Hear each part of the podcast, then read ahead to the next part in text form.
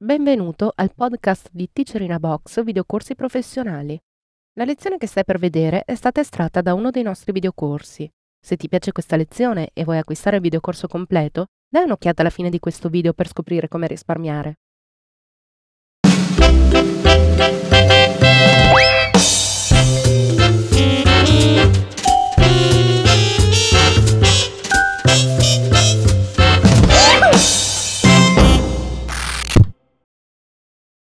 Episodio numero 49. Cos'è Motion?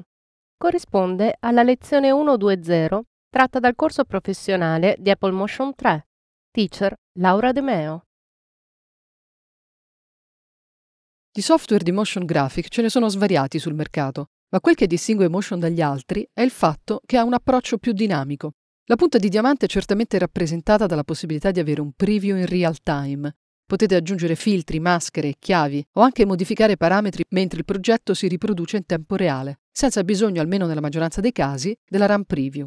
Certo, non pensate di farlo se non possedete una buona scheda grafica.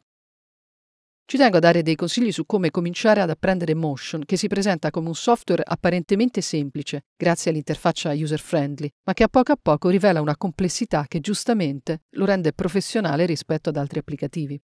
Man mano che andate avanti nello studio di Motion, vi sembrerà di entrare in quella immensa libreria che è Internet. Come nel web infatti potete accedere a risorse un tempo impensabili, allo stesso modo i contenuti di Motion sono così numerosi che per la maggioranza delle lezioni ho usato materiale incluso nel software. Nel caso aveste bisogno di un sottopancia, lo trovate subito. Lo stesso vale per una determinata animazione o un background. Pochi clic e avrete un bumper completo. Allo stesso tempo però vedrete che potreste fare le stesse cose in più posti diversi e questo, almeno all'inizio, potrebbe risultare un po' disorientante. Credo che per apprendere in maniera veloce e più indolore possibile Motion, bisogna tenere presente di due concetti. Uno è proprio quello di Internet e l'altro è quello delle scatole cinesi. Da una parte abbiamo tutto, pronto, a disposizione, dall'altra però ci si può perdere. Non a caso parlo di scatole cinesi. Motion si presenta inizialmente con due sole finestre. Potrebbe quasi sembrare uno scherzo, potreste dire che non sembra poi così professionale. In realtà queste finestre nascondono altre finestre e a loro volta ne nascondono altre e questo sistema vale anche per i parametri che hanno dei sottoparametri e così via. Il concetto fondamentale però è che io mi posso fermare al primo livello delle scatole cinesi e realizzare comunque un progetto finito.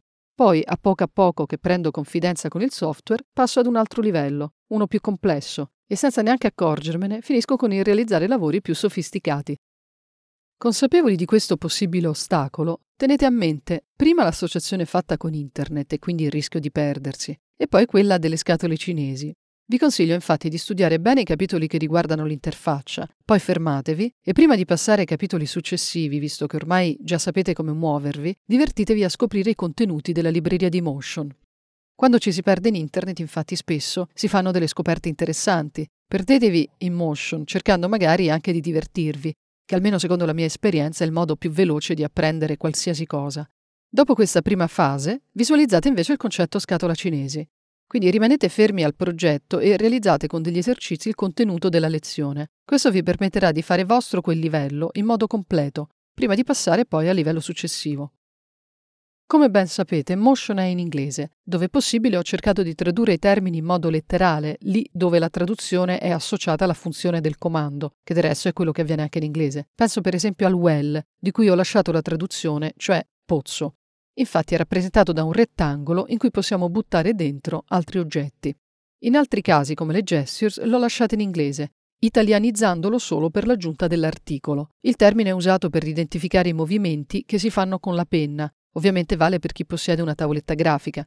E questi movimenti corrispondono a comandi come per esempio copia e incolla. Il termine è stato adottato dalla Apple per descrivere i movimenti della mano per selezionare i comandi sull'iPod. In questo caso appunto ho lasciato il termine in inglese, come dicevo, perché è facilmente comprensibile visto che poi tutto sommato deriva dal latino. Nella maggioranza dei casi l'italiano, purtroppo o per fortuna, risulta una lingua un po' troppo sofisticata per termini tecnici e a cui spesso bastano codici, sigle o al massimo una parola composta, ma di certo mai due.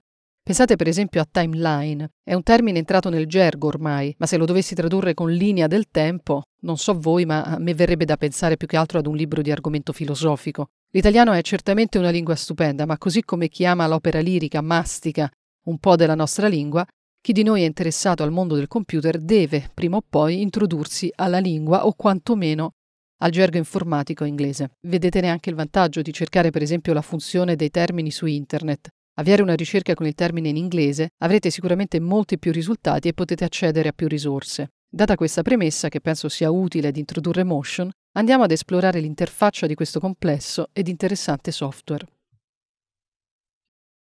Ti è piaciuta questa lezione e vuoi acquistare il videocorso completo? Allora approfitta di questo codice sconto, ti consentirà di risparmiare acquistandolo direttamente dal nostro sito. Per istruzioni su come utilizzarlo, vai sempre sul nostro sito alla voce aiuto.